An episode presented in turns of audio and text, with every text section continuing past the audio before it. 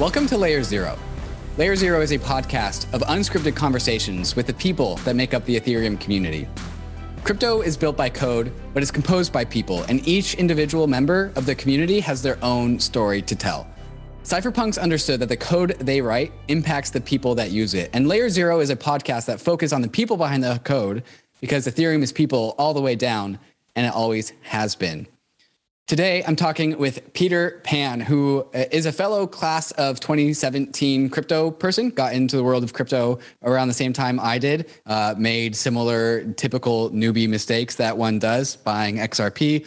Um, but Peter immediately injected himself right into the core of the Ethereum community and kind of led the charge for DAOs. He was one of the earliest DAOers. Um, to really kind of reinvigorate this whole DAO revolution, starting, I think, in maybe early 2019. Um, Peter's legacy, along with uh, uh, others as well, is Metacartel.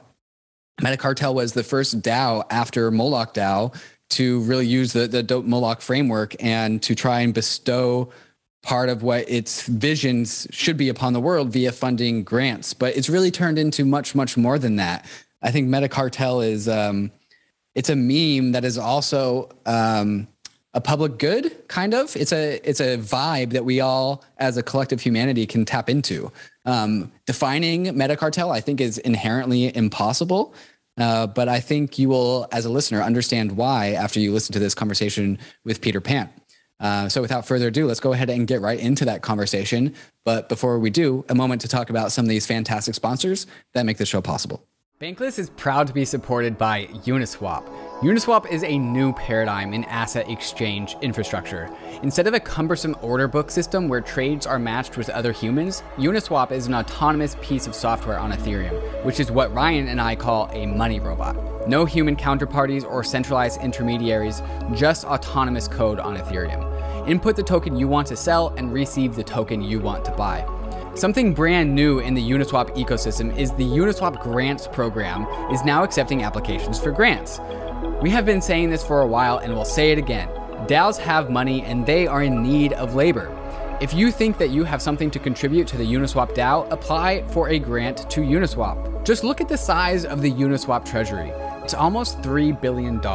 This mountain of capital is looking for labor. Do you have something of value to contribute to the Uniswap DAO? No matter how big or small your idea is, you can apply for a uni grant at unigrants.org and help steer Uniswap in the direction that you think it should go. That's exactly what we did to get Uniswap to be a sponsor for Bankless, and you can do the same for your project. Thank you, Uniswap, for sponsoring Bankless. The era of proof of stake is upon us. Proof of stake systems like Ethereum, Terra, and Solana allow the industry to move away from the hot, loud, and wasteful proof of work systems and return back to a cottage industry of individual stakers and individual validators. And that is what we need to make this industry stay decentralized. Individuals must play their part in crypto network validation. And that is what Lido is here to do. Lido makes staking accessible to everyone at the click of a button. By delegating your stake to Lido's network of nodes, you can access the yield offered by proof of stake systems and claim your share of the network transaction rewards. Do you have 32 ETH and want to stake it to Ethereum, but running a node sounds intimidating? Or maybe you have less than 32 ETH and you need to pool your ETH with others so you can access staking yields. Lido offers a solution for both. Simply go to lido.fi, choose which assets you want to stake, and deposit them to the Lido validating network. Lido is working to make sure proof of stake stays as decentralized as possible and is committed to decentralizing its own validating network to eventually become a completely permissionless protocol. So if you want to stake your ETH, Terra, or Sol and get liquidity on your stake, go to lido.fi to get started. All right, guys, we are here with Peter Pan. Peter, what's up? It is a pleasure to be back on uh, Bankless. Well, layer zero, I guess. Um, layer zero. No, yeah. Is this a new, it is, it is you have different series, right? Yeah. Yeah. So uh, you have different like series and focuses and. Totally. Yeah. Layer zero is just basically the Tuesday flavor of Bankless at this point. Uh, so yeah, it's the Bankless podcast, but the layer zero sub category, I guess. But yeah, I'm, I'm, stoked to get you on for longer than just 30 minutes because the only other time we've had you on the show was uh, the 30 minute pre interview about what it was like to write that before a Bitcoin series, which turned into like an audiobook type podcast. Yeah. Um, I think, uh, yeah, that was beautiful. Uh, thank you so much for doing that. Yeah. Uh, Dude, thanhank you for. it was so weird because, yeah, it was like you, like I wrote it and like when I first came to crypto and like no one touched, like I, some people read it, so it was Mhm. cool, but no one really like shone a spot, like no one cared about it for pretty much two and a half years. Yeah. Right. Uh, Well, and then out when you wrote it, like, it was in the hey, de- depths of the 2017 mania, right? So like not necessarily the the community that would appreciate a post of that nature. So the funny thing was that yeah, this was one of the first things I, I discovered crypto. Started uh, going to work, like workshops, uh, dev workshops in 17. But I think in uh, 2018 I went full time. Just like I want to learn about the space. I want to find a job. I want to do stuff in here. And I started asking questions really on a fundamental basis of like you know what is crypto, what is blockchains, what is technology, like what what is cryptography, who created cryptography. Uh, and when I wrote it, it was just like I couldn't. I wanted to go through the history. I, I first started talking to crypto people again, I realized I couldn't really, I, I didn't, I basically didn't shut up about this stuff.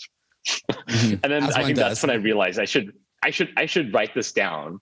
Um, and I think I, the series was mostly finished uh, when the time I went to my first ever crypto conference uh, in May 2008, 2018. That's right. Uh, in Ed, in um, Toronto for EdCon um, I was uh, on a sponsor. It was a sponsored trip. Like some people, uh, Bokky PooBah in Sydney, funded me to go on a scholarship to go to the conference, and I didn't know anyone. I didn't have any friends. So in the hashtag EdCon hashtag for the conference, I just posted like I kept on posting this link of like the 70s intro to um, history on uh, before Bitcoin, and Mhm. surprisingly, I had met a few people such as Philip. Um, and Chris Safer, like who are working on BrainBot and imToken back then, like just different people I know all the way to today that like actually like came across what I wrote and then like actually read all of it. It- because that you, Um, because you just tweeted out the the link with the hashtag, just because you spammed yeah, I it. had barely like I barely had any crypto followers or anything, and I was just like Mhm. spamming that hashtag of like, hey, check this out, the history of crypto. That's that's hilarious. Uh, not not too many people know this, but I kind of have a, a similar like entrance into crypto for at ETH Denver 2018. I wrote out some essays that I thought would be interesting, and I didn't have a Medium account. I didn't know what a Medium account was at the time. Uh, and so I printed out these essays and I was handing them. I literally had a backpack that felt like 20 Yeah. pounds of paper, and I was handing them out physically to people at ETH Denver 2018. I think uh, some of the early cypherpunks did that as well. Uh, Really? I forgot who it was, but you know they were handing out the cypherpunk manifesto and paper to people. Right, but they were Um, doing that in the 80s and 90s, right? Not, Yeah, yeah, not exactly, after yeah, a yeah. medium had been invented. yeah, yeah, that's right. Good point. okay, so uh, the, the the very basic question that I think I'll start with is like, how? uh, What was your first entrance into crypto? How did crypto land in your life? Honestly, um, I think. Well, it, I think this went back to 2012 and 13 when I was online. I was like doing weird internet things. I was like learning how to like. It's like they were online. There were like weird forums about things such as like how do you social like social engineer systems so you can get like free cans of Red Bull. Mm, right?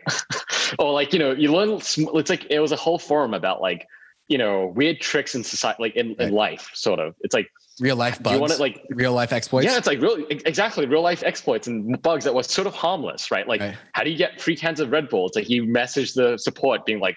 Oh my god! I've bought six cans and there's absolutely nothing in all of them. They're air. I want to. Uh-huh. I would like a replacement, Mm-hmm. please. Right? Or like, how do you get a small fry at McDonald's for free? Just go when it's busy and ask that they missed. They missed it, right? Um, like weird little society bugs like this, and that and one of the forums was like, uh, yeah, they, they were like, you know, it's like, hey, you can earn several dollars a day clicking captchas, and uh, that happened to be a site where you basically like it, it was like Bitcoin forwards back in 2012 or 13. Uh, and that's where I discovered Bitcoin. I just like for a day or two I earned like, you know, barely cents just clicking on captchas and like getting Bitcoin from different drips and faucets. And uh, I think that's when, um, yeah, and, and I didn't think too much about it. I was like, this is weird. Why am I doing this? This is, I'm going to stop doing this. This is like a very little benefit to me. Was it was it because Um, of the yeah. money or just because you could?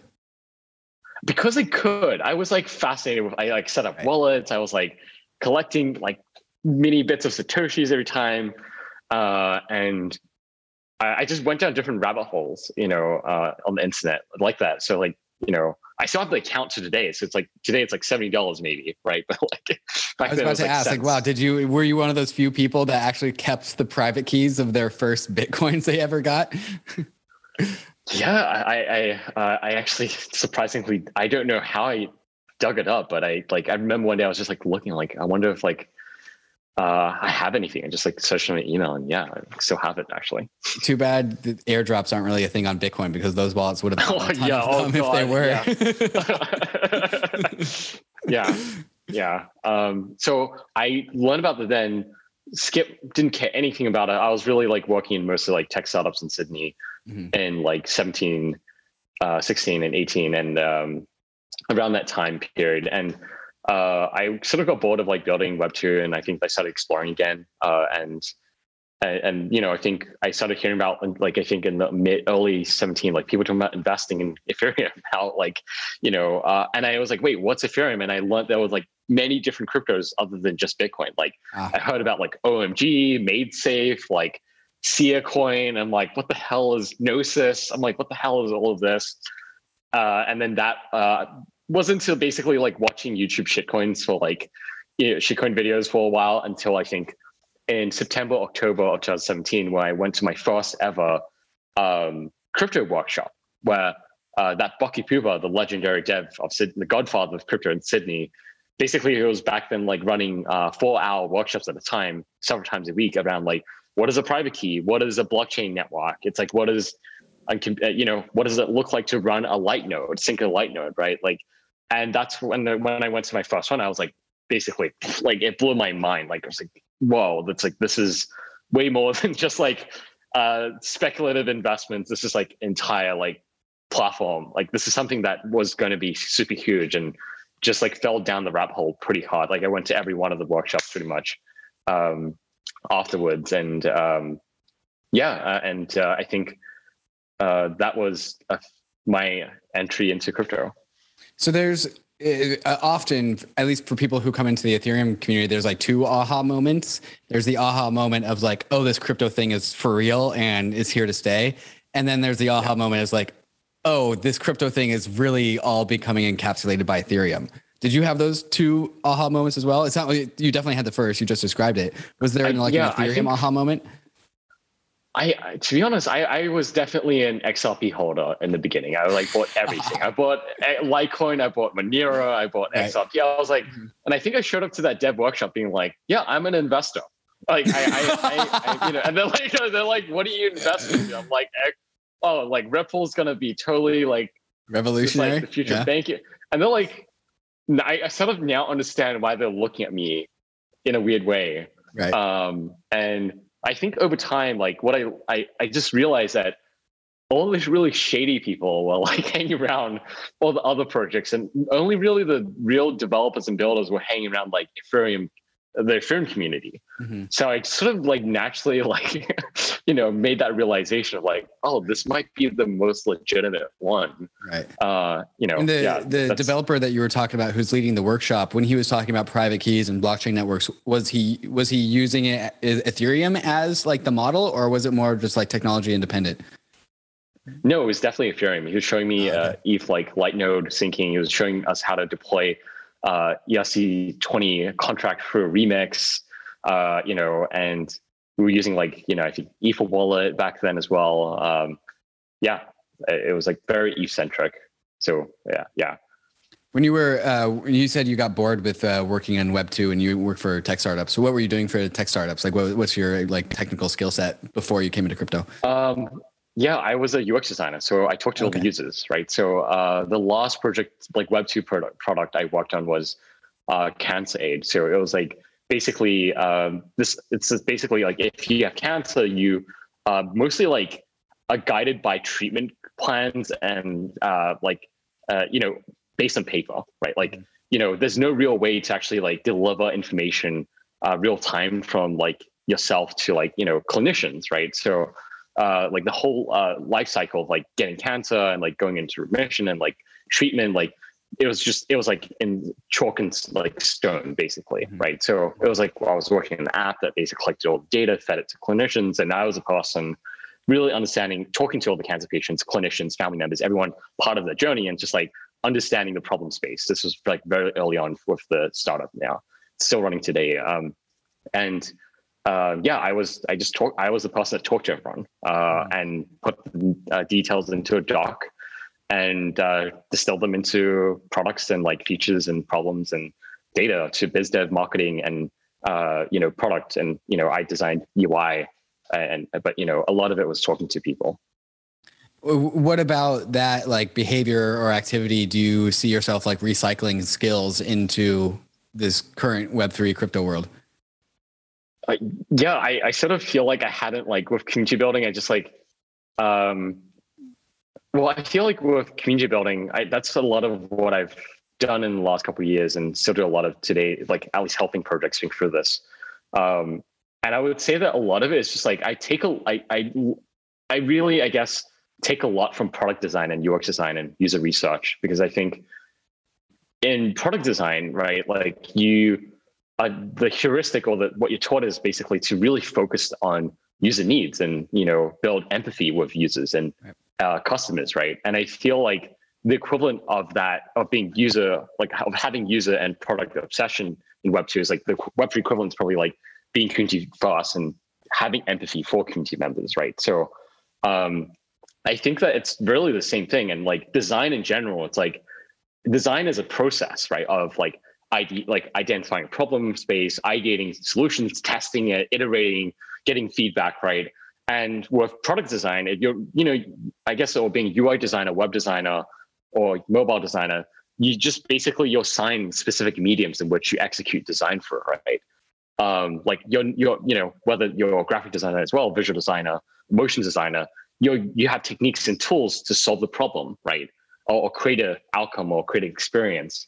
I feel like with, um, you know, building communities, it's really designing you're designing an outcome. You're designing an environment designing a journey for people to go on to reach a certain goal. And instead of uh, you know wireframes as being the medium which you express the design through you're doing that through uh, communication text storytelling di- organizing the layouts of discords even to branding to you know all these things and to relationship building. Your these are your tools and you know instead of me looking at sketch and drawing boxes all day and doing using drop shadows it's probably more uh, like people are more of the interface of community building. So this is the analogy i've always i've always had uh, you know and whenever i'm stuck i usually think like what how do i design myself out of a situation or so on?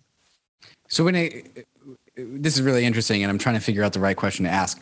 Um, so it feels a, a, little bit like social engineering, right? Where with UX, you're trying to optimize towards an outcome. Uh, social engineering has like a very negative connotation, but right, like it does. It's a very shady. It's very shady connotations. Like no, right. it's not good. right, but also uh, like almost yeah. explicitly, crypto is. Um, we are trying to. We we have tools to tinker with incentives. What does that mean? Right we're tinkering with social dynamics, right? And in the intro to the show, I always say cypherpunks know that the code they write creates social systems or impacts the people that use it, right? Uh, and so, like when we're designing these communities, like when you're a UX designer, you're trying to just basically ease the frictions to get the outcome that you want, right? Like we have this outcome, we want to make as many users as possible go through the complete process and actually achieve the outcome. With like communities, they're almost like isn't an outcome because the community needs to define the outcome. All your job is to do is to get people into the community, right? And have the community figure out the outcome. I think it different communities uh, can exist in different ways, right? Like you know the way you described it, like you know the community decides the outcome. Totally right.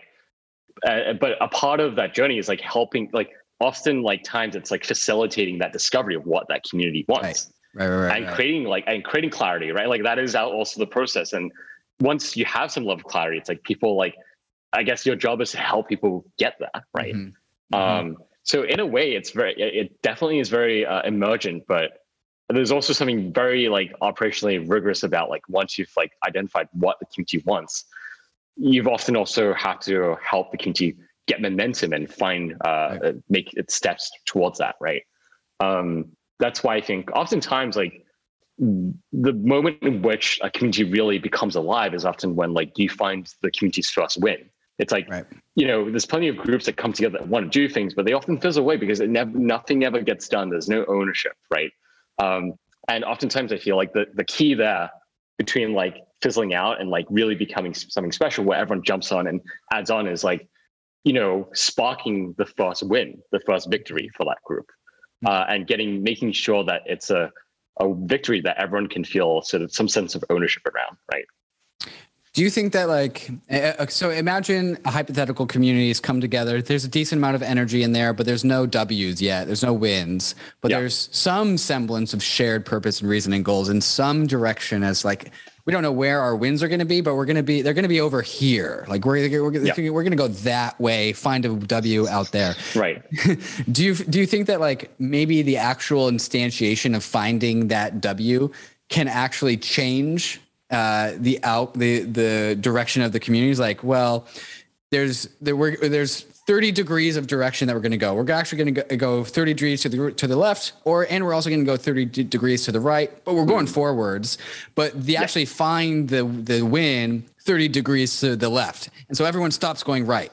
And and yeah. because the wind was over to the left, the wind actually dictates the future direction. Have you have you seen anything like that?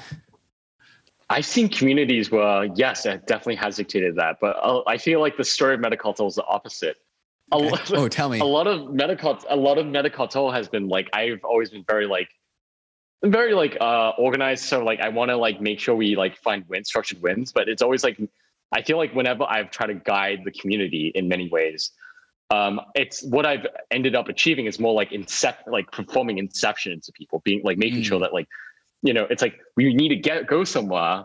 Let's go. I think we're in this direction. And then like people some people resist. It's sort of the meme doesn't catch on, and I'm like, all right, whatever. And then very naturally, we actually do go somewhere because people are generally aligned with like the, the requirements of where we need to go. And strangely enough, it's like the answer is very emergent, mm-hmm. right? And then over time, I realized that you know you need enough uh, chaos and noise to exist.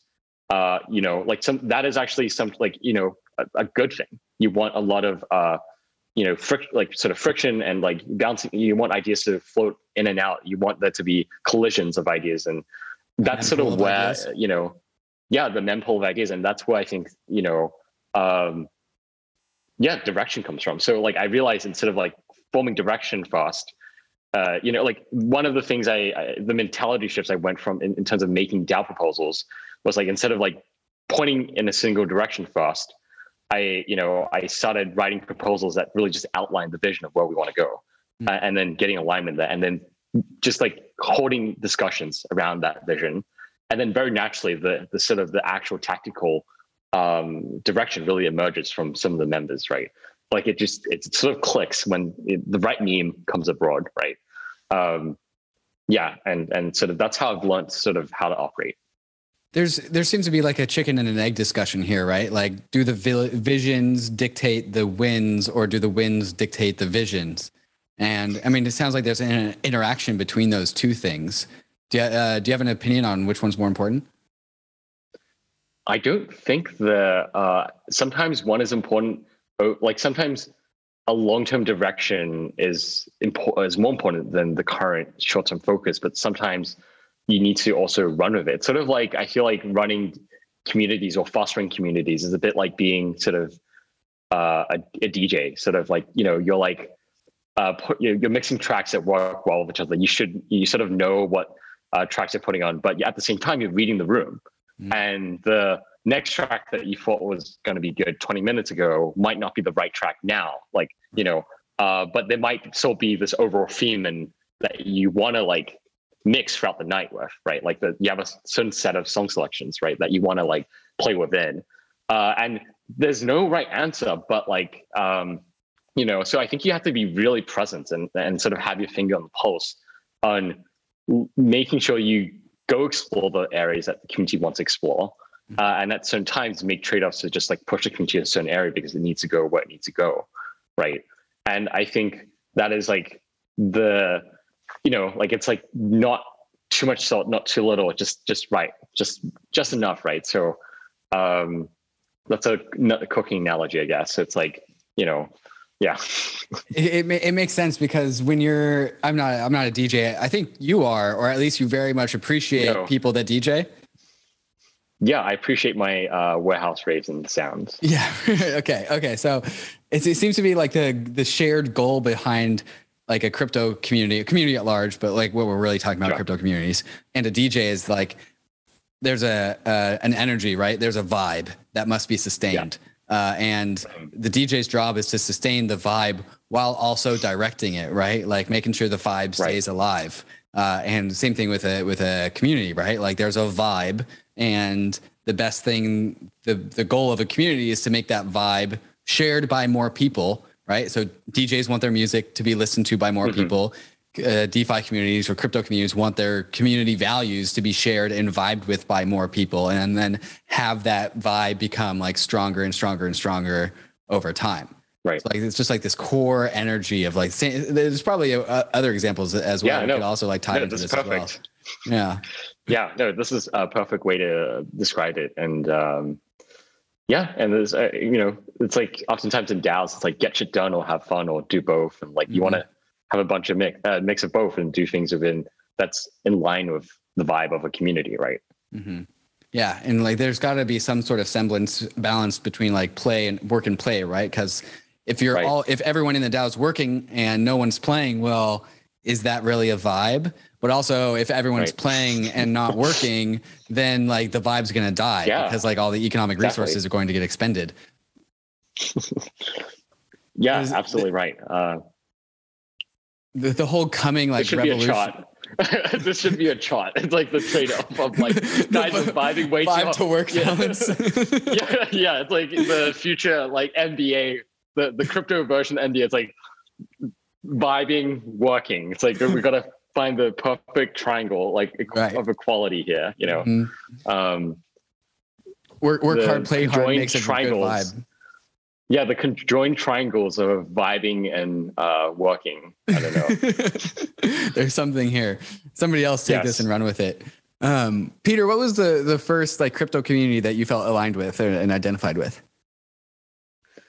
Good question. Um, I would definitely say um, I came across. Oh, that's right. Yes, this is um, so. My first crypto conference, like in uh, May of 2018, you know, at, at Toronto, the day before the conference started, I went to this event uh, where you know, like people were talking about EIP zero. It was a um, back then. Right. I think the Ethereum community was like basically in a bit of a shit show. Like you know, because the uh, EIP 999 just happened, which is basically this like idea. A hard fork, right? Oh, uh, no, no. It was like, I think uh, Parity's uh, proposal. I'm not sure what it exactly was, but I think it's Parity's proposal to like, uh, like hard fork Ethereum, but that was shut down because like there was like a Parity multi-sig hack. Yeah, no, that, that, I think that was right. Yeah. Uh, and the funny thing was also EIP 999 backwards is like 666 DAI. Right. I just remember that, like, like that meme. um, so yeah, people were talking about uh, EIP zero. Um, I mean, I, EIP nine nine. So like, you know, huge contention because like, if I'm hard forked uh, from the DAO and that happened, right? But what about parity multisig? You know, blah blah blah. Right. So EIP zero was an effort to basically go around the entire Ethereum community, collect feedback on how Ethereum should be governed, what its values were right? Uh, it was just one of the first attempts to really put this on paper. Right. Um, and there's a, there's a reference think, to layer zero here somewhere with EIP zero. Yeah, it's like the genesis yeah, yeah, of the, the, genesis of the culture, right? That's right. And I think uh, that was an online survey, and I was like helping like collate the survey responses together, right, in a Figma board. Um, but I, that was a meetup like held by the Ether Magicians. Mm. That was in charge of like hosting discussion about uh, EIP zero and uh, EIP uh, 999. And I think there was like Jutta Steiner, like uh, it was Lane, Rettig, like uh, Hudson, um, I think Griff, uh, Griff Green, They were on a couch, and there was like a, a some downtown Toronto meet meetup space. There was like L4 there, like all the people I saw on Twitter, but were like just on all of that, like RL on the couch, like talking about this stuff. And I was just like sitting there, like this like little you know dumb nut, just like listening in and like trying to keep up. um, and I think that resonated because they were truly trying to like protect something important, which is like this like the community around Ethereum, right? And making sure it doesn't like fragment and, and you know, making sure governance was sort of sort of conducted in an open fashion. I so I really that I think that's the first community I really like resonate with. And like Boris Mann was sort of really in, the in the weeds there, helping coordinate everything. And I was trying to do I wasn't I, I couldn't really participate in any of the discussions. So I just like did the dumb stupid stuff like, hey, I cleaned up the GitHub issues. I right. I I tagged all the posts. You know, um, I wrote the notes for this. Right. Um, I did things such as like, oh, let's like don't know anything about the product managers in Ethereum and Web3 back then. So I'm going to do uh, ETH product interviews, right, on on everyone, on all the PMs I knew.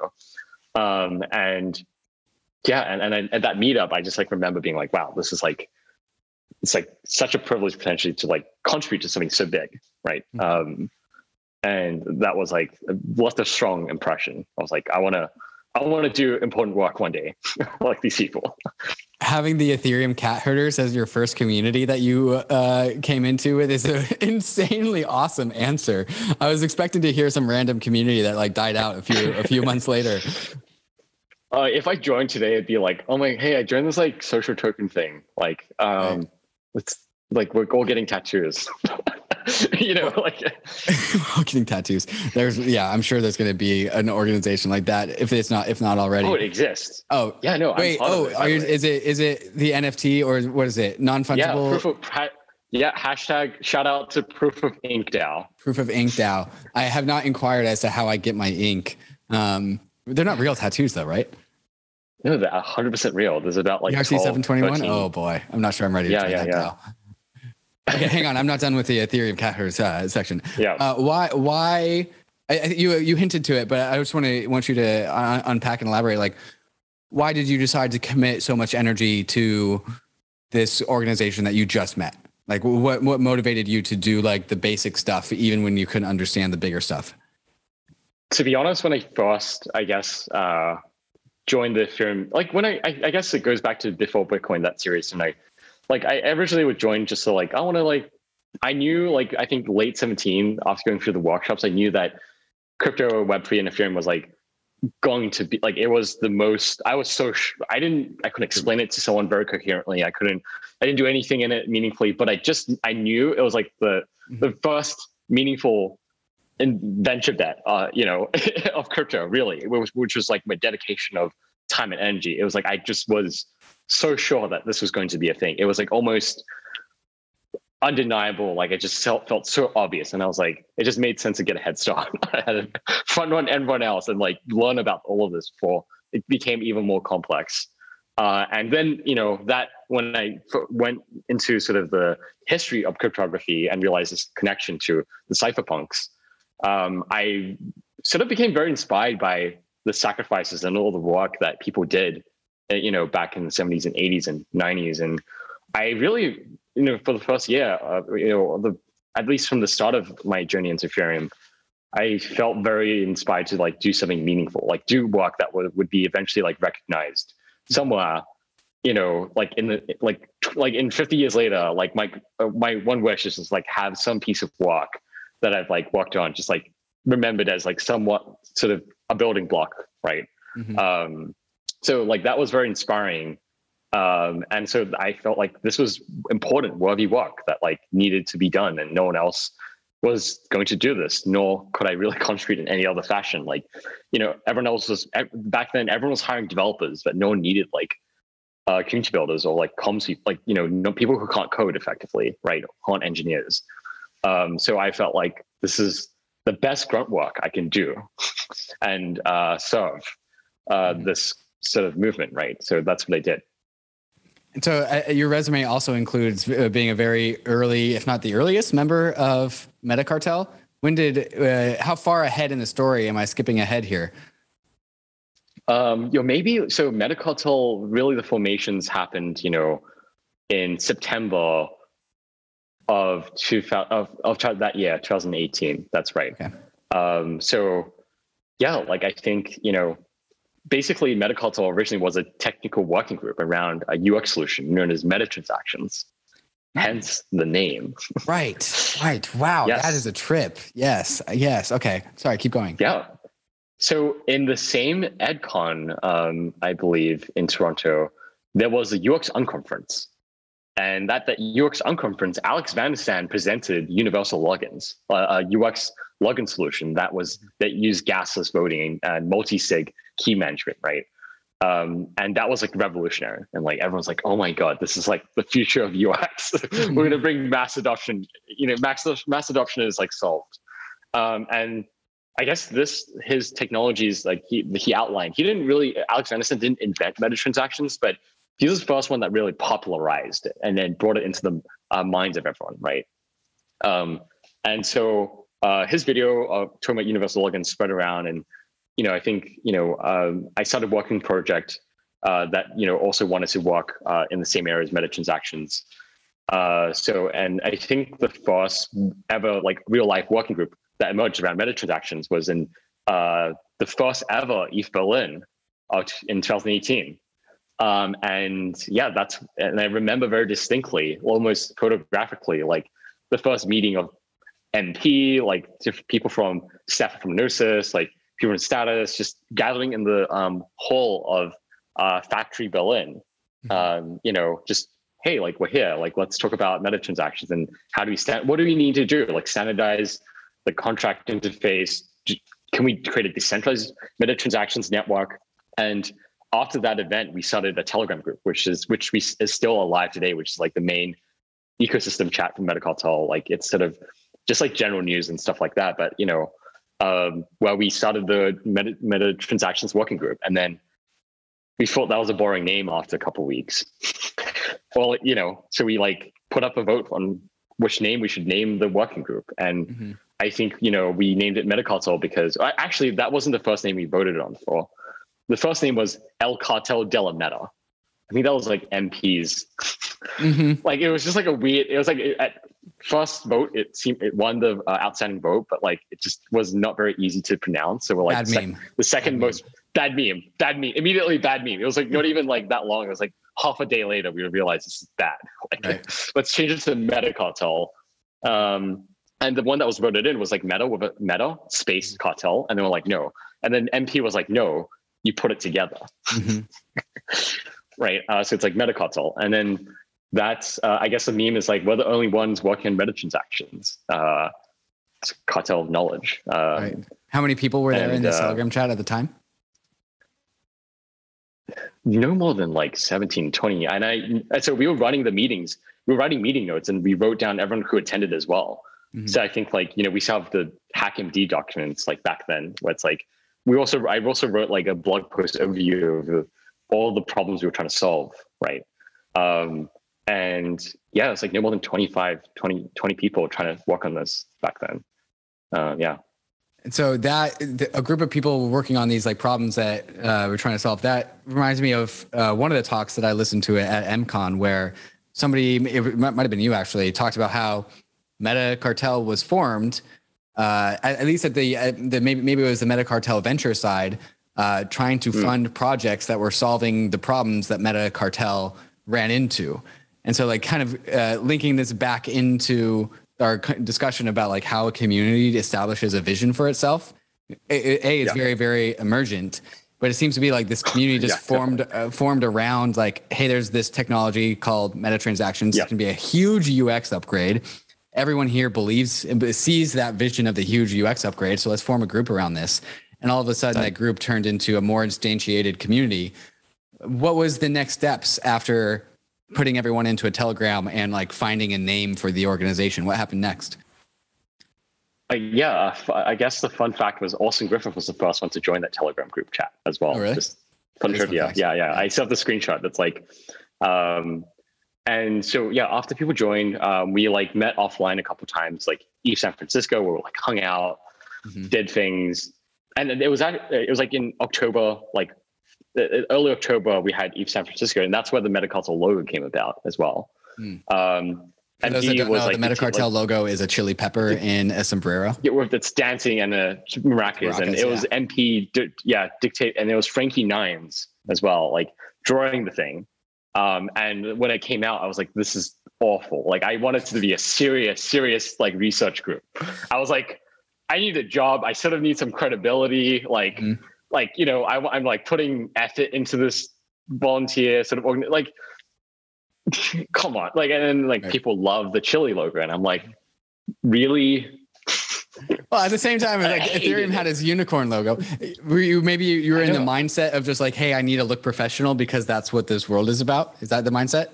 Yeah, yeah, yeah. I think I had this mindset of like, I need to look professional because like for us, like I'm like, I'm like getting to the end of the year and I haven't like done anything. like, you know, I haven't like, and I like need to like, I'm, I was like, I'm running out of money. I like, I need a job. Like, I'm like, that was like, like, like, okay, yeah. Um, and, but you know, like I grew to love it over time. But you know, back then I was like, oh God, really? Just like, okay, whatever. I was like disgruntledly like accepted the logo. So that's an example where like I really wanted to be one thing, but if people Mhm. loved it, went with it, right? So, um, yeah, and and I guess the unique part about the initial seed of Metacartel was that there was a lot of people who joined the community, like a lot of people that was part of the initial technical working group around user experience weren't like Ethereum OGs. There were definitely some, right? Like really like people who are around like Stefan from Gnosis and people like that. But um, it was like a lot of new people. And I think that's what like really spiced up the group from the beginning. It was just like people who came in 17, early 18, who just like were application scrubs. Like Mhm. we didn't like we couldn't work on like base layer stuff. We couldn't work on scaling. We just like wanted to build cool stuff, right? Like for end users, and that's what we cared about. Um, and that I think seeded a lot of the DNA of like Mhm. Metacartel, which is like you know have fun, do things like run it like sort of run and gun, like you know uh, move fast and experiment, which is the opposite of Ethereum back then, which is like how do we like build the next thousand years of Ethereum? you know, how do we uh, you know, yeah, build all this infrastructure. We want, we just wanted to experiment and move fast. And um, it was a fairly counterintuitive sort of mindset as well. Like, and then, and that's what actually I think like signaled and attracted all this, all the interesting people that uh, became Metacartel. Um, you know, like, you know, uh, early on. There's definitely this uh, like generational phenomenon where generations in crypto find themselves. Like they all like we all got into crypto with the same background. Like we all we here's like the centralized blockchain scam that we all fell for at the same time. Uh, and then and then we found Ethereum all of us more in the same few, like few months or so, and then Yeah. all everyone finds like commonality in that when they actually got into into crypto. Hey guys, in the second half of the show, the story of Meta Cartel continues. Uh, it is an endless story. It's a long-term games story, so the story, by hopefully by definition, does not end. But unfortunately, we have to break up the podcast to talk about some of these fantastic sponsors that make the show possible. Gemini is the world's most trusted cryptocurrency exchange. I've been a customer of Gemini since I first got into crypto in 2017, and it's been my main exchange of choice to make my crypto buys and sells. Gemini is available in all 50 states and in over 50 countries worldwide, and on Gemini there are markets for over 30 various different crypto assets, including many of the hot DeFi tokens, and it's one of the few exchanges that has liquid DAI markets. Gemini just launched their Earn program where you can earn up to 7.4% interest on 26 various crypto assets. If you're tired of paying fees in DeFi or you don't want to worry about DeFi exploits, but you still want to earn interest on your crypto assets, Gemini Earn is the product for you. Another product I'm stoked to get my hands on is the Gemini Crypto Back Credit Card, which gives you 3% cash back on all of your purchases, but paid to you in your preferred crypto asset. When I get my Gemini credit card, I'm going to make sure that I get my cash back in ETH. So whenever I buy something, I get a little bit of ETH bonus back to me at the same time. You can open up a free account in under three minutes at gemini.com slash go bankless. And if you trade more than $100 within the first 30 days after sign up, you'll be gifted a free $15 Bitcoin bonus. Check them out at gemini.com slash go bankless. The Aave protocol is a decentralized liquidity protocol on Ethereum, which allows users to supply and borrow certain crypto assets. Aave version 2 has a ton of cool features that makes using the Aave protocol even more powerful. With Aave, you can leverage the full power of DeFi money Legos, yield, and composability all in one application. On Aave, there are a ton of assets that you can supply to the protocol in order to gain yield, and all of those same assets can also be borrowed from the protocol if you have supplied collateral. Here you can see me borrowing 200 USDC against my portfolio of a number of different DeFi tokens and ETH. I'll choose a variable interest rate because it's a lower rate than the stable interest rate option, but I could choose the stable interest rate option if I wanted to lock in that interest rate in permanently. V2 also features the ability for users to swap collateral without having to withdraw their assets, trade them on Uniswap, and then deposit them back into Aave. With Aave, users can do this in one seamless transaction, saving you time and gas costs. Check out the power of Aave at aave.com. That's A A V E.com. Um, but I, I just want to keep on, on going with the story. So, uh, Meta Cartel formed after uh, an alliance behind like trying to work on um, uh, meta transactions, came up with a name, came up with a logo what what was the motivational energy to keep this organization like cohered? Was it was it considered an organization at this point or were we, still kind of in just like oh yeah there's like a group of oh people oh under uh, this like label? Like what, what, take take us from the pre-organization to actually an organization yeah. time. Like yeah that's a very good framing. Uh yeah it was like honestly because it had like the chili logo and i think because that helps so much actually like i I'm so thankful, like because of that. Because like if it was a serious thing, I might have treated it more like a serious thing. But because it had a chili logo and like had all these amazingly like smart people crowd around it, and like for some reason, it slowly gained a lot of legitimacy. Mm-hmm. like you know, you just like had smart people coming in to like collaborate and solve problems and uh i but despite that i just sort of thought of it as a huge joke that got bigger and bigger like we like printed out a metacartel shirt and like gave it to alex Van de Sande to wear and we printed the logo on the wrong side of the shirt. It was backwards, so we like had to make on purpose. Like Alex Jennison, where no, we, we made a mistake. It was just like why why the like why like you know, someone printed shirts and for some reason the logo's on the back. We're like, who the hell did this? you know. Um, and, and, then we wanted to have Alex Van de Sande wear it, but he's just like, oh yeah, I'll wear, I'll wear it backwards. So I don't know if you can find it, but in 2018 in Prague, he was giving a talk and he was just totally backward shirt, like just mm-hmm. looks weird. Um, and um, yeah, and then we were like, oh my god, like Alex Anderson's wearing our shirt, wearing the Metacartel shirt, you know. And I think then I had a re- I remember the interaction where I was trying to give Joseph Lubin sitting in the front row a Metacartel logo like sticker, and he's like, what the hell is this? And I just sort of shied away. I didn't explain it. I was just like, look, have it. And like, this is enough. Um, and um, so, yeah, anyways, uh, we try to solve meta transactions over the new, like the, I think at Prague is when we made a breakthrough and like, you know, a lot of the main problems are solved around meta transactions. And uh, that's where the gas station network came about when Tabookey really made this like the design shift, uh, you know, um, and yeah, I think it, I, I think in the New Year's, like early 2019, uh, then like, you know, ETH Denver whatever, like I wasn't at the Denver, but like, and a lot of the research problems are over. So I felt like, okay, this is, this was like a fun thing. This is done. I didn't even think about it. Right. Until I think like, uh, you know, people, someone was like in the Telegram Metacartel chat, like, hey, like, where are we meeting up? And this was like for ETH Denver. I'm like, meet up to do what? Mm-hmm. like, like and and i guess at that point we had like spent a lot of time together as a group. Like we had we we you know hosted dinners that we took out whole restaurants out filled out the whole restaurant. You know we've like did a lot of research calls offline and online and it became I, I think when the first person volunteered to you know like volunteer to run the meetup and fund the meetup and like find sponsors and it all autonomously came together i think that's when i really started taking metacartel very seriously I was like, wow, this is like, there's now a community here. It is not just me trying to keep it alive, you know? Um, and I think that's when I was like, okay, like I'm going to dedicate this next year. Um, like I love time boxing initiatives and sprints. Like I'm going to time box one more year uh, or one year to purely focus on growing Metacartel as a community. And I just knew that it was a very valuable hub of people who are very application uh, minded, and I didn't really know where it would go. I like, you know, I talked a lot with Drew Harding and James Young, like back in late 2018, about like, should we create like a DApp development, you know, studio, adventure studio. Can we create a DApp incubator? And I think that's where my mind went. It's like, how do we get more dApps? How do you build more dApps? And how to experiment with more use cases? And it took on a more generalistic sort of focus of like, let's build stuff that's useful.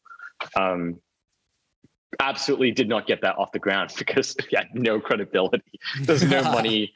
There's, there's anywhere, um, no track record as well, and and really failed to like. I think we tried literally try to form a DApp incubator, but we're like, where do we get money? Like, I don't know. Like, do you know? Like, we're just like, you know, you we're know really has the money? clueless. No one has the ether. yeah, like, yeah, yeah, like, how do Who's we got the money? Like, yeah, we like had, yeah, we're like, um, yeah, but where, do you, how do you, how do you do this thing? Like, I don't know. So um, we fluffed around for a bit more until I think, and that was also when Moloch DAO was launching. And I think James Young was talking about Moloch DAO to me, yapping his goddamn ear off to me, like, you know, about Moloch DAO, DAOs, coordinate. And I basically like uh, blocked any Right. sentence in my mind of Moloch and DAO in it for like a while until I think I realized that like when Moloch DAO made its first grant, uh, and I was like, wow, like this is the first ever DAO I've ever seen or like existence that is actually like creating real value today. Mhm. And that's when I really like started to perk up and like, oh wow, I want to join this thing. Mhm. Um, and you know, obviously they didn't let me because uh, I was poor and I no no one knew who I was as well. Right. Um, and uh, but you know, that was the moment where I was like, fuck you guys. I, I'm gonna uh, create my own DAO or like as a joke. Just Mhm. it was initially a joke. I, I had a chat, a call of Cassandra and Ameen, like as a after like a debrief of like, why the fuck was I like not allowed to give away my own money and volunteer? It was like, uh, yeah, and then um, they're like, why don't you create your own DAO or turn Metacartel into a DAO or launch a DAO from Metacartel? And I was like, great, let's why not do like a grant style, focus on like a Moloch DAO, but focus on like application layer.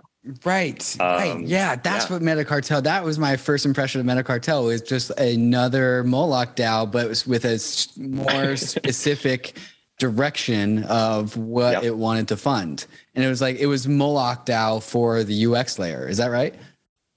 Yeah, absolutely. And I spent about a month talking to fill my days up of calls, like 10, 12 calls at a time, just talking to everyone I knew in the space, which is not a lot, and just ask everyone for money to put Yeah. into a DAO. Um, and I think that back then that was sort of not exciting, but not exciting enough. Mhm.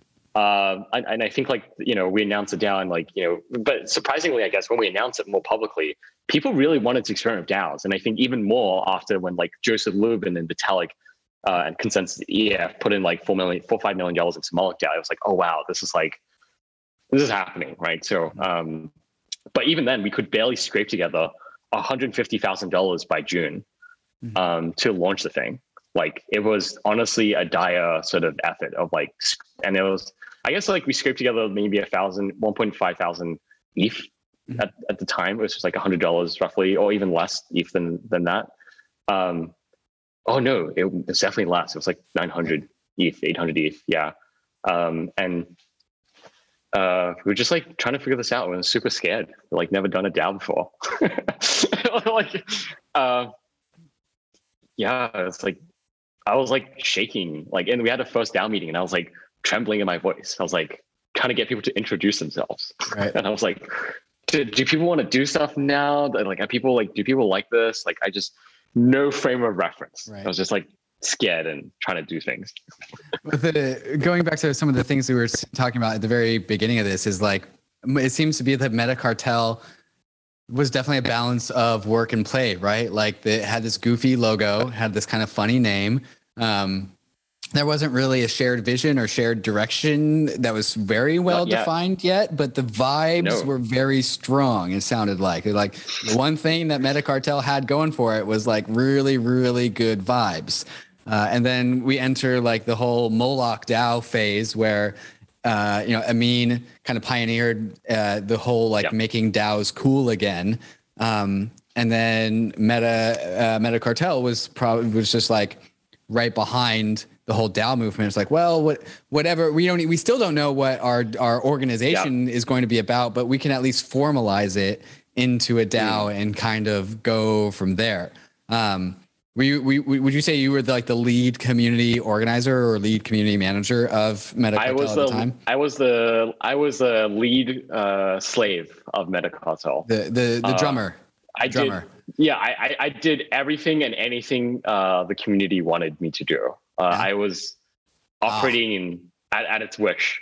Mhm. I was enforcer, right? Like you know, uh, and to be honest, like now I, I haven't re- like thought too much about that time period when like just trying to formalize what is metacartel and you know what it is like as a DAO, right? Um, I was holy god, pretty shitless scared. I was like, literally did not know what I was doing. I was like, hope this like people don't get pissed that I'm like Right. wasting the time. I'm like, Right. it's just like, and when, when people committed, I'm like, I'm just like, make sure you commit the ETH, right? Like, and the onboarding instructions, like, like it was basically, I don't know, like it wasn't, it was for Etherscan. Yeah, we got everyone to onboard for Etherscan Oh, shit. you know, for the contract uh, interface there.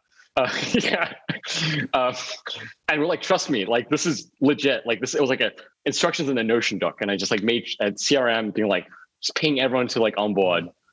Um, and I was like, just a lot of times scared. I was like, yeah, like you know, like people who committed like hundred ETHs and like like they they were very important commitments, and I was just trying to make sure that like they came through, right? Mhm. Um, but then we got it off and running, and I think yeah, a lot of was people I knew, a lot of it was people reaching out, like uh, that wanted to join, and Mhm. it was a mix of like people that just I think were ready to experiment. Like in hindsight, it was like a very forward thinking. Like everyone who uh, sort of uh, pledges of Metacartel DAO at the start are like doing fascinating things now today. Just like it was like really like people who wanted to build DAOs and experiment, and they were the first people who took the leap of faith. I felt like with Moloch, it was a lot of ETH whales, but these people with Metacartel, like we raised the minimum pledge amount to, you know, 10 ETH from 100. Right? So it was like a lot more like ordinary people, builders, and like less ETH whales. And, um, you know, that I'm like, I'm like ever like so thankful to anyone who even pledge anything to that DAO like back then, because like, without their leaps of faith, like it would not be like we would never have done the experiment. Like it was literally people like you know uh you know just people from the community being like look here's a hundred eth like you like here's experiment you know like and i'm like thank you sir like Yeah.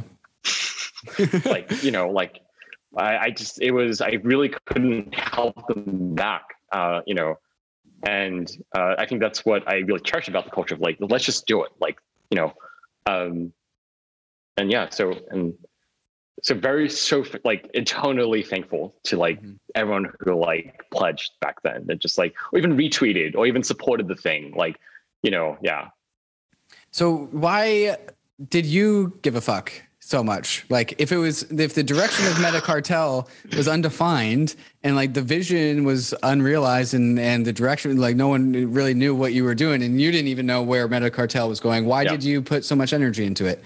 Why did you commit to so hard?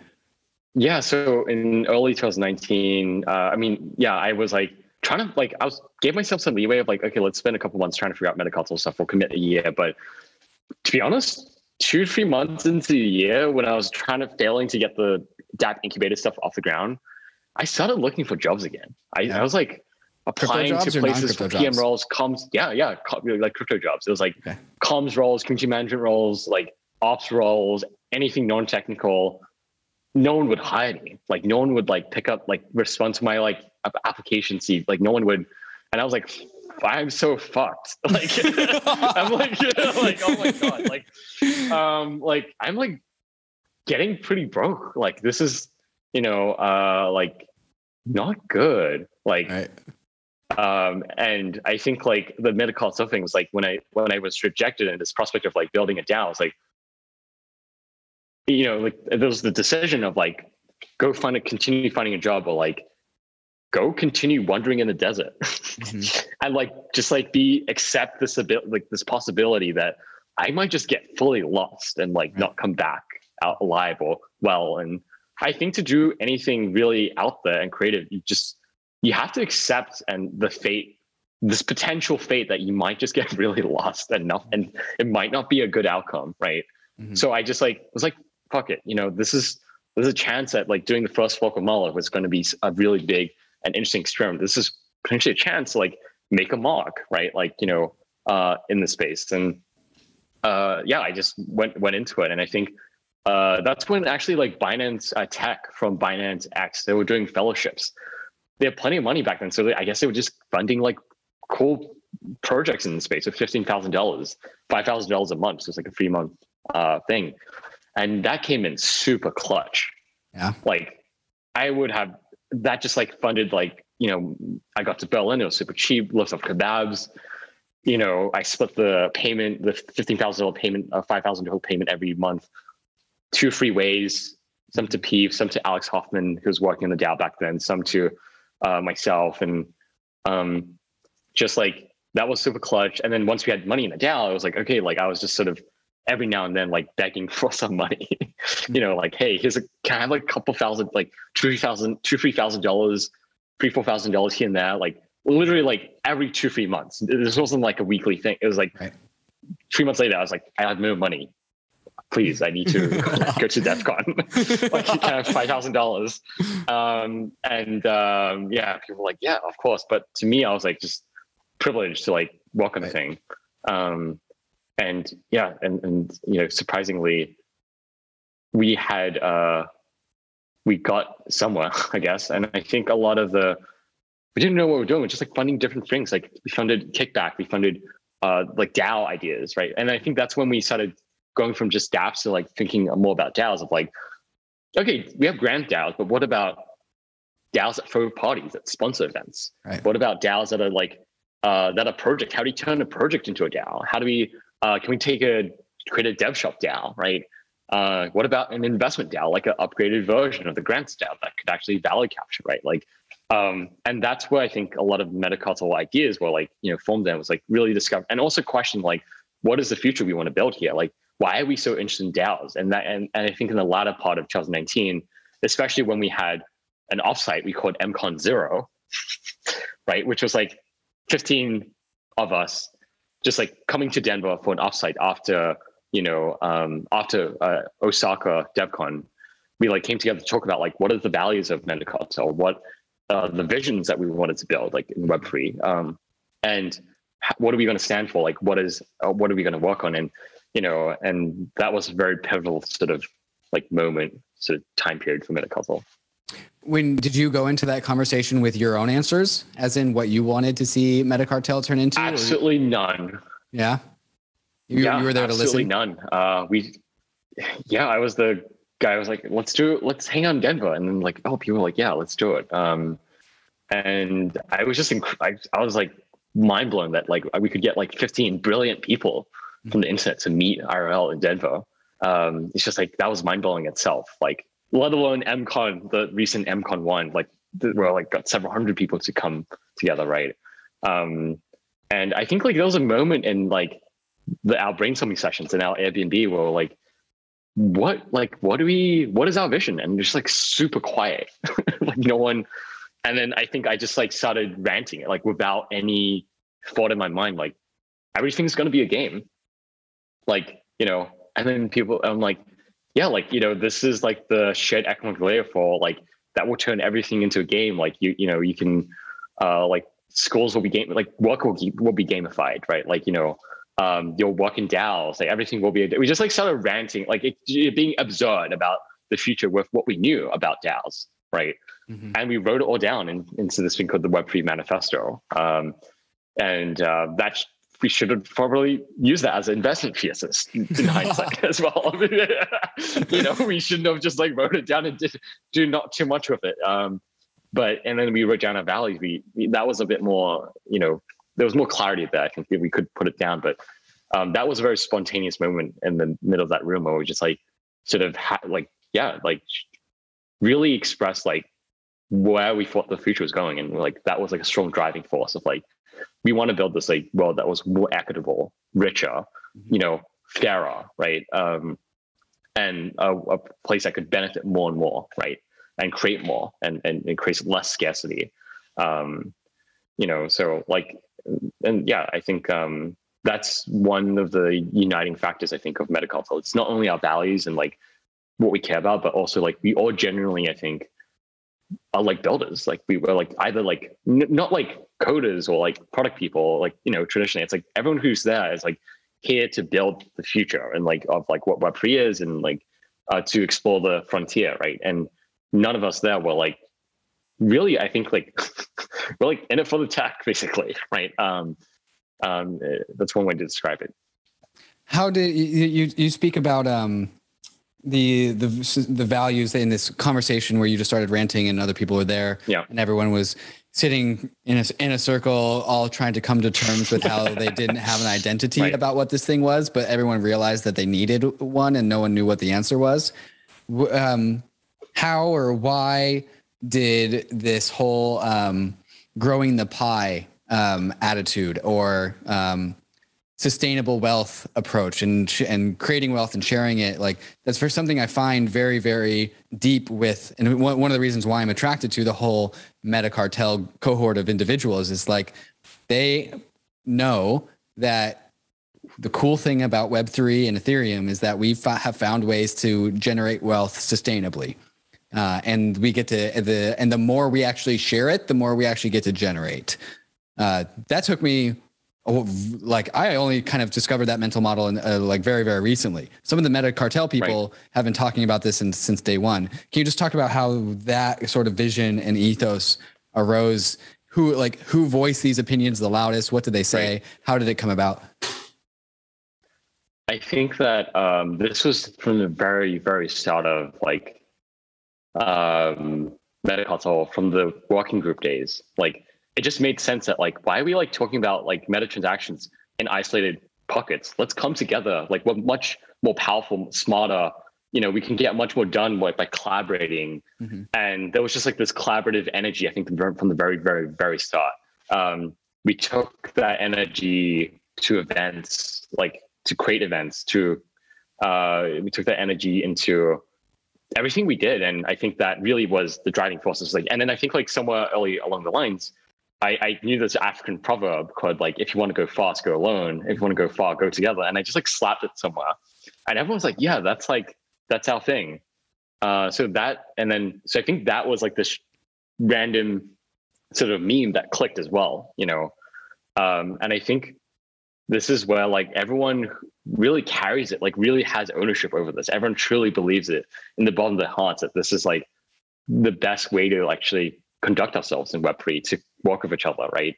Like we have Metacartel is like a community of different DAOs and different people. Like we don't have a single DAO anymore, right? So there's just initiatives of Metacartel. And despite that, we all try to support one another's initiatives. We try to, we, we are like this social fabric that collaborates with events. And, you know, the reason I think we still stick together is because like everyone who's like drawn to it are generally like feel that like we can benefit one another by like actually operating in a very positive sum manner. And just like uh, people curation i think was a big focus throughout all of metacartel too just making sure you had very well uh, well natured like individuals who are more who are givers than takers right?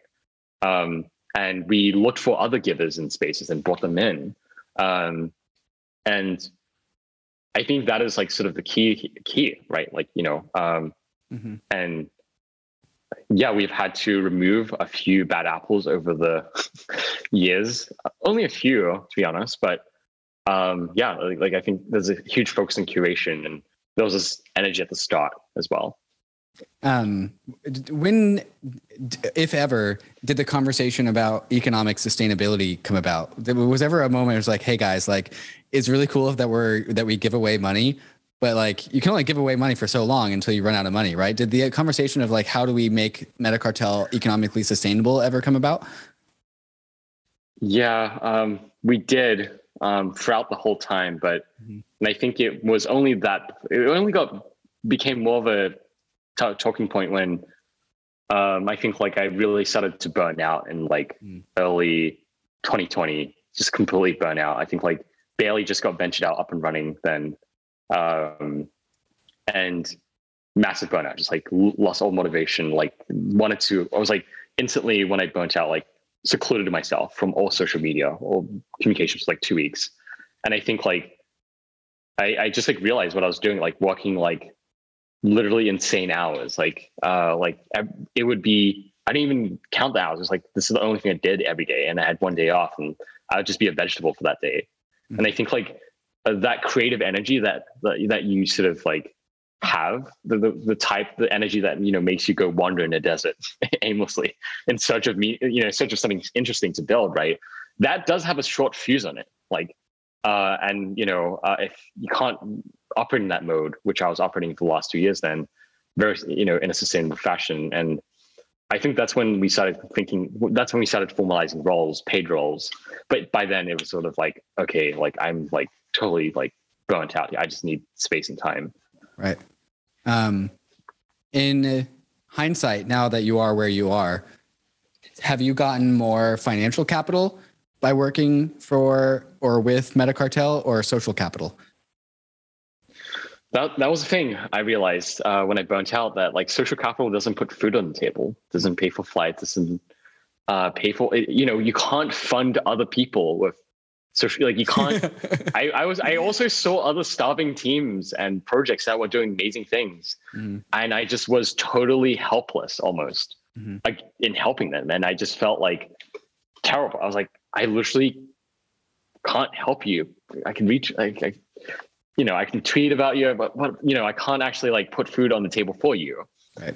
And I think that was like a very and that experiencing that myself made me realize like, oh wow, like it you know i think I, I, went from very idealistic like this just, let's just experiment to like oh wow like if, we, if we're sort of powerless without any resources and we're not being sustainable and not generating more resources accumulating more as a community right mm-hmm. um, we can't we don't we're sort of powerless right and and you know uh, and if we care about others and we want to help others we have this like responsibility to make sure we are sustainable and that we are actually do like you know uh, grow resources and grow leverage, grow ability to help people, and um, like like resources, wealth, uh, governance, power, influence, social capital, all of this. I feel like is totally meaningless, uh, like meaningless unless you're able uh, you're able and willing to use that to like benefit others and like why why else would you like you know like i yeah that, that that's sort of the mind shift shift i sort of made and mm-hmm. um yeah and that's sort of what i think metacartel turned from like a research house more into like how do we like make sure we make sure like the projects of everyone in metacartel succeeds? How do we make sure the people individually succeed both you know like from uh, the personal uh, you know set, like you know satisfaction the personal lives to like the you know financial to the create like whatever they wanted to achieve right? Like that became more of that of a focus. And I think that's sort of been stemming on ever since last year.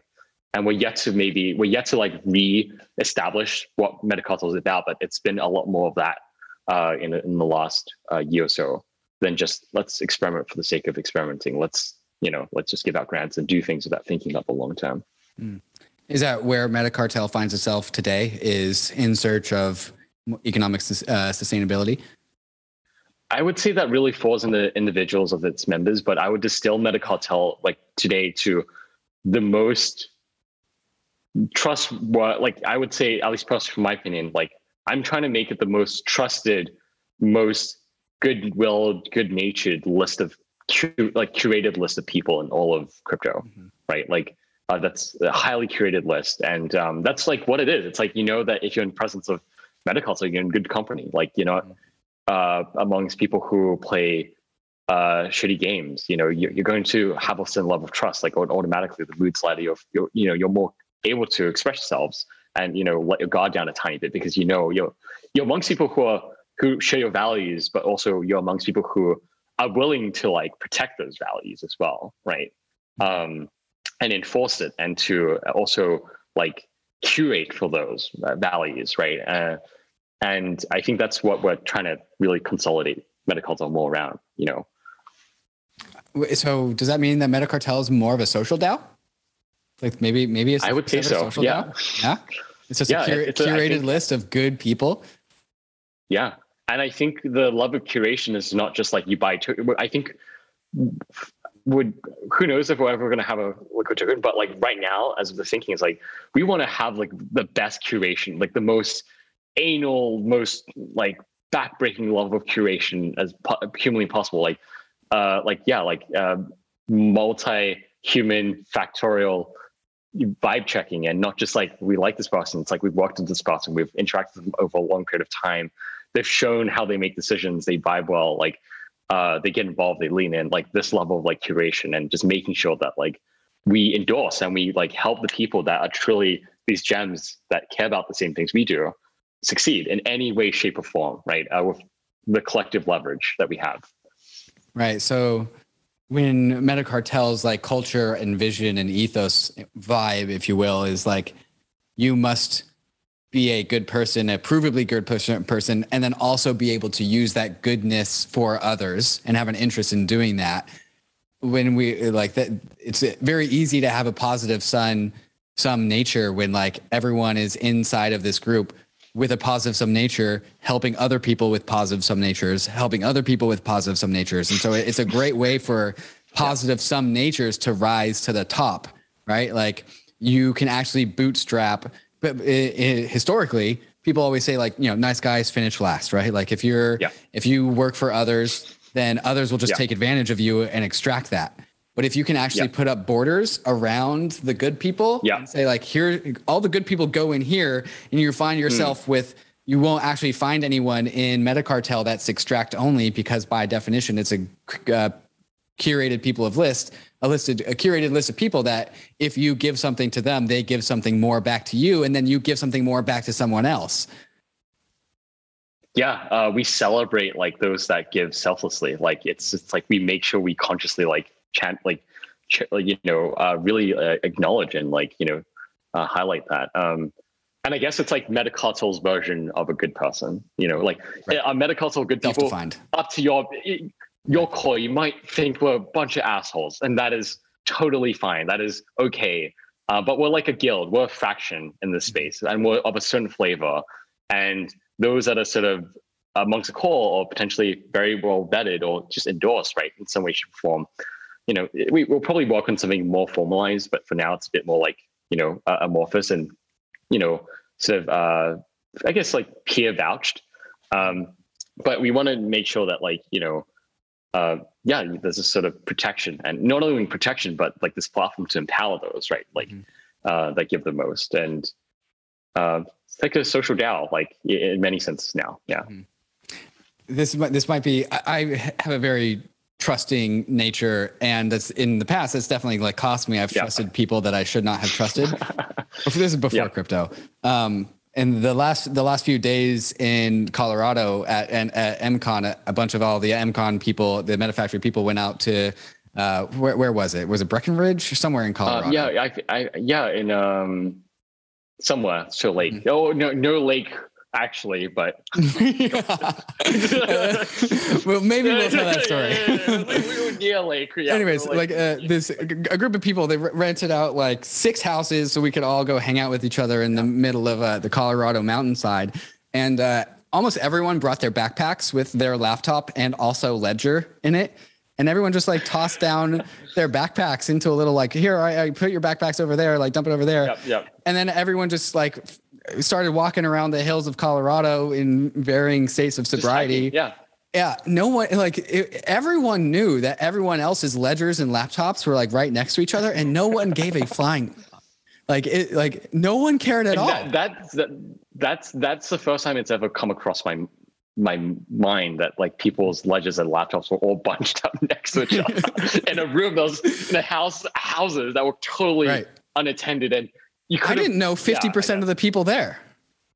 Like I had, like I did not know. Oh yeah, like uh, I, am not actually in like uh, Meta Cartel, and so like there's a bunch of you're, uh, you're in the circles now. You're pretty, you're pretty like you've yeah, hung out with, like most. Yeah. yeah, yeah, yeah, yeah, yeah. So like, I actually feel like you don't need to be like part of any specific DAO to be a Meta Cartel community mm. member nowadays. It's mm-hmm. sort of like you show up.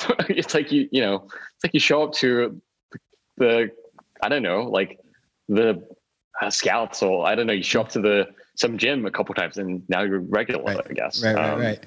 And yeah, so know, are, so um, are there defined you are in meta cartel or you are not? Is there is there is there is there anything like like actually defined there? I, I, would say varying degrees, but we need to do a better job. That's why I, I think you know over the Christmas, over the end of this year, we're definitely going to. There's a clear intent to really work on defining those uh, what those boundaries, and we'll probably what we'll do is just like initially like come work on a list of five six hundred people who are like these are meta cartel people mm-hmm. to get added. Um, you know, ask this fill out this Typeform and this mm-hmm. is the person that's a bouncer and you might gradually decentralize that like you, you know we might give everyone a nft and say like you guys every year you guys vote on five people who are the gatekeepers and bouncers of this list just like keep it super lightweight like you don't need to have voting like you know curation is done by the best curators like you know not everyone's the best curator of people um so and i and i think most people get that like a lot of the core P Metacons has been around for ages. Like they've always like sort of had suspicions of like why, like why, why is it like many times like very militaristically like run? Like wait, what? Like it, you know, there's a lot of dictator memes, even though we're DAO and like, but I think over time they trusted the process that like you know, you give someone, you delegate someone power, you trust. That is literally a value of Metacartel. Mm-hmm. Trust, trust, like like back others, right? Like mm-hmm. tr- place your trust in them, right? They're here for a reason uh, and you know you can withdraw that trust anytime if you wanted to. So as long as that's there, you know, right. um, go for it. Mm-hmm. Um, so we're gonna probably formalize that some way, shape, or form, and maybe like you know just something like democracy, on you know, re- uh, revisited but on change. It's like five people are gatekeepers. To remove anyone from the list, three people need a vote, uh, three out of five multi-sig signers. I don't know. Um, to add anyone, two out of 5 mm-hmm. and just the goal is to not grow that list quickly, but painfully slowly. Like, yeah, yeah, very appropriately. Um, announce members every three months. Mm-hmm. This should be a process that lives, you know, in the background. Mm-hmm. Um, it sounds and like I think, yeah. It sounds like Meta and, and Cartel. Think, sorry, go ahead. Go ahead. We got a little bit yeah. of lag. And, and I think the end goal is like, you know, and we just have this on-chain list of addresses where like you guys all get priority access to like all these Stuff. great things. Um, yeah it sounds like metacartel has actually never been wholly defined. Sounds like it's always been a little bit of it's just like a vibe, not a yeah, not a constitution. Vibes only. Do you think that like maybe yeah. that's actually the optimum optimal path for metacartel is to kind of only be a vibe and not ever have a constitution?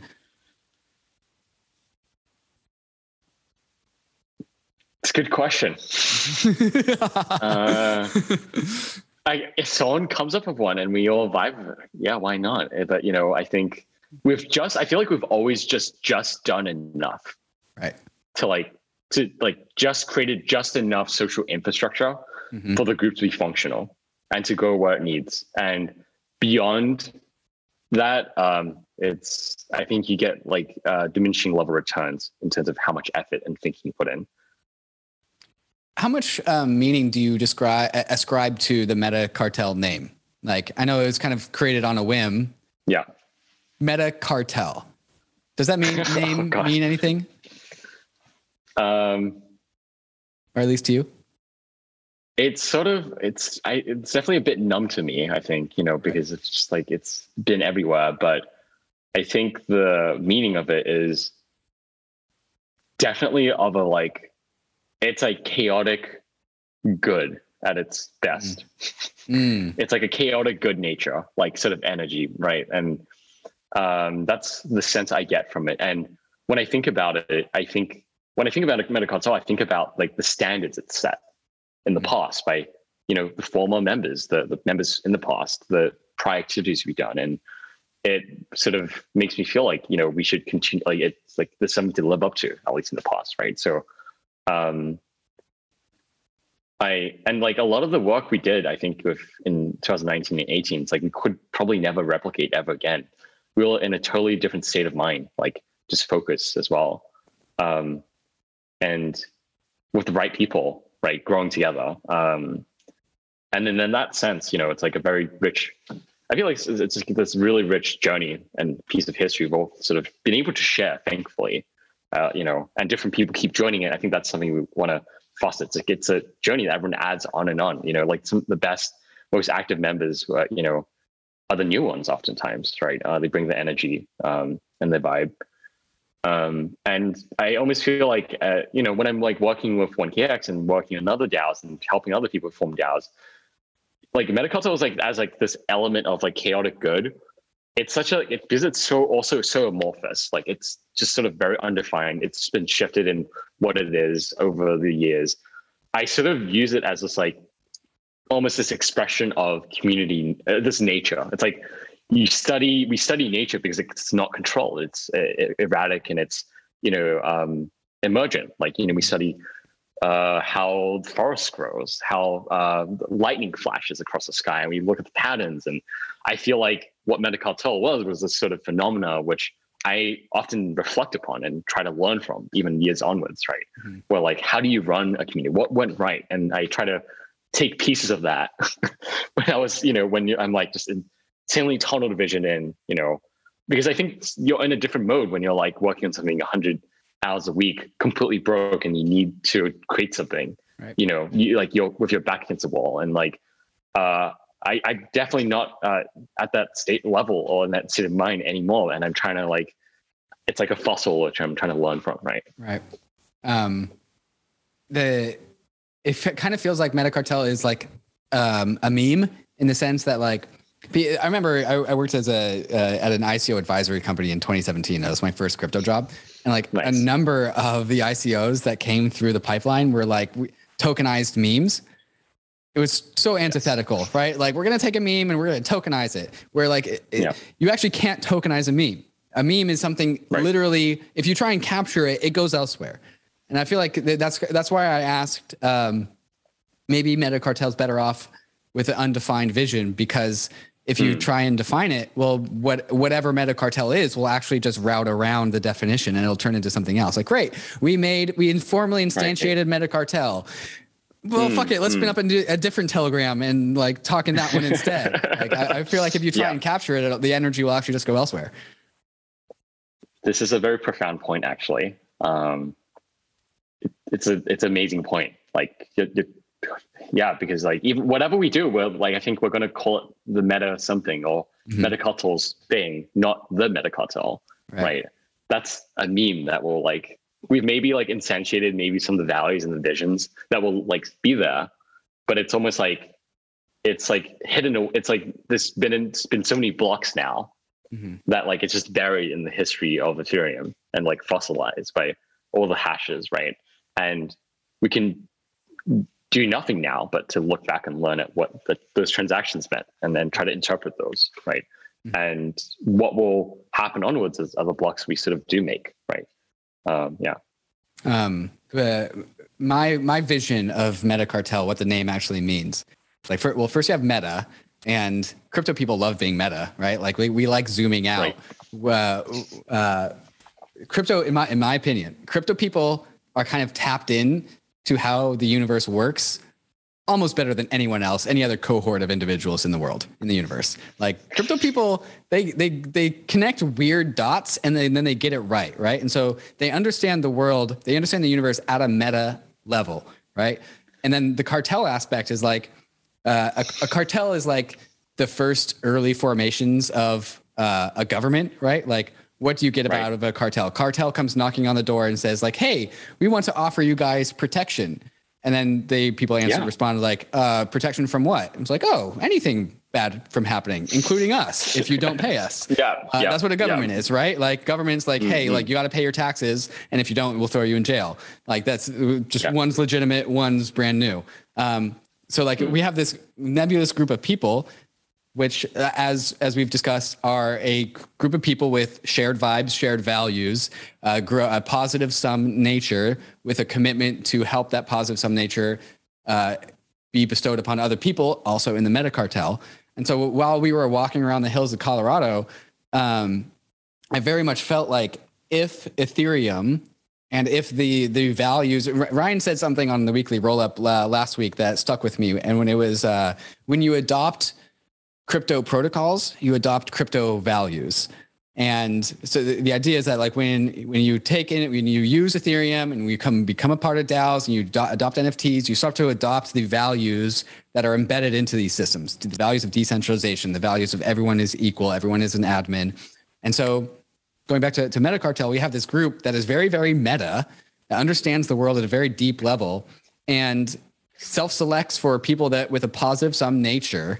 That hopefully, in my mind, it actually is the new like society, the new culture the new genesis of, of the new culture right because we want to we want to completely rip out the old financial system inject mm-hmm. it with this new financial system and then as a result of that really what we're trying to do is we're not just trying to get people to adopt new technologies we're trying to get people to right. adopt new values and so for me meta cartel is like the new social layer zero, right? The new layer zero for not just like crypto, but for the whole rest of the world.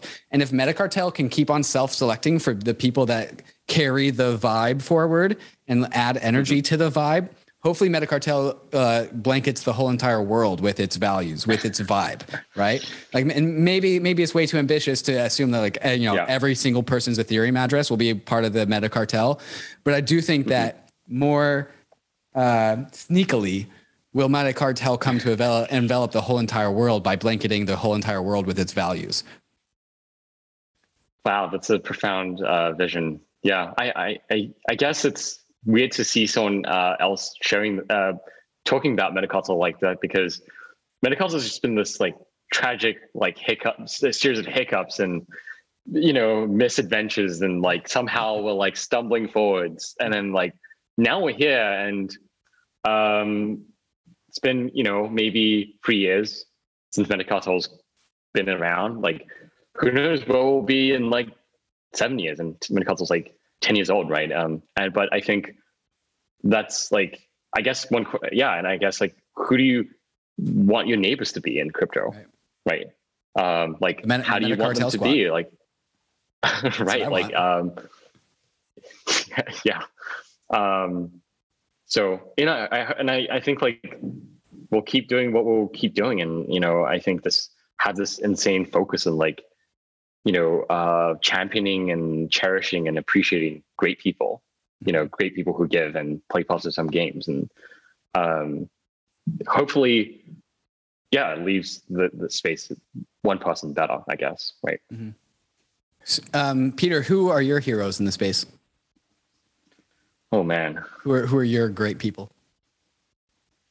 This is super hard. I think definitely like Ameen Soleimani. Like yeah. uh he's amazing mentor, like uh of of me, helped me so many ways from like lending me a couch to the, like mm-hmm. slash bedroom to sleep in in his in Spank House uh, back in 2019. was like flat broke. Um, I think um, he's definitely one. I think you know, and then I think there's many others like uh, you know, like the Odyssey crew, um, like you know, uh, Yale, like James Young, all these other people, like that I'm not mentioning, just like the early Metacartel folks uh, that are like sort of really like shaped how I think. Uh, yeah. Awesome, Peter. This is a fantastic conversation. Is there any anything any uh, part of this story that I haven't gone down yet? No, I think uh, this is amazing. Yeah, like I think we really went through everything, all things uh, Metacartel history, right? And um, we talked to really, we really went into what it was really about. And mm-hmm. I think hopefully those who are listening may get a better sense of what we are beneath the events, beneath the memes, beneath the surface layer events you might come across. Right. Reason why we are the way we are. Like you know why we might even be fairly selective and exclusive in the way we operate in in, in many ways. And um so yeah. What's the uh, the biggest lesson you've learned in crypto that you think would be relevant for for listeners to hear? I think metacartel would have never i think like been this so important to me if i didn't like take a leap of faith and just say fuck it.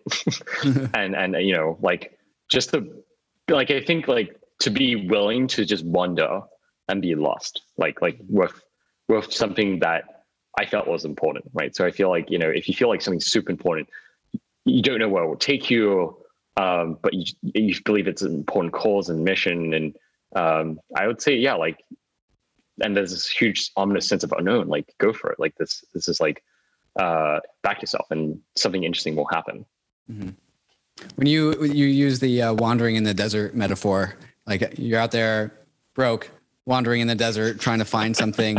did you did you actually find something, or did you actually just make a settlement yourself out of this piece of the desert, and then that settlement actually ended up working out?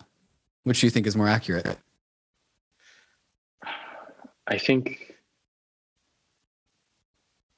I don't know. Yeah, um, it's more like uh, you know, I made enough noise to attract a village, and then that village now sustains who I am mm-hmm. in many ways, right? Like, uh, it's like, it's funny because I'm like almost uh, the delinquent of the village or city that is Metacartel, and I'm like they're taking care of me now. Like it's like you know, I'm like I'm lost. I need a car. You know, back to from the mountains to to mm-hmm. Denver. I'm like, please please help. like, you know, like, you know, yeah, so, someone please, you know, help do this thing. Or we need a venue, like these brilliant people stepping up and mm-hmm. um, yeah. So like just privileged, I guess. Mm-hmm. Peter, thank you for uh, coming on Layer Zero. This has been a, a fantastic conversation. I really appreciate it, David. Cheers. Hey, we hope you enjoyed the video. If you did, head over to Bankless HQ right now to develop your crypto investing skills and learn how to free yourself from banks and gain your financial independence. We recommend joining our daily newsletter, podcast, and community as a Bankless Premium subscriber to get the most out of your Bankless experience. You'll get access to our market analysis, our alpha leaks, and exclusive content, and even the Bankless token for airdrops, raffles, and unlocks. If you're interested in crypto, the Bankless community is where you want to be. Click the link in the description to become a Bankless Premium subscriber today. Also, don't forget to subscribe to the channel for in depth interviews with industry leaders, Ask Me Anythings, and weekly roll ups where we summarize the week in crypto and other fantastic content. Thanks everyone for watching and being on the journey as we build out the Bankless Nation.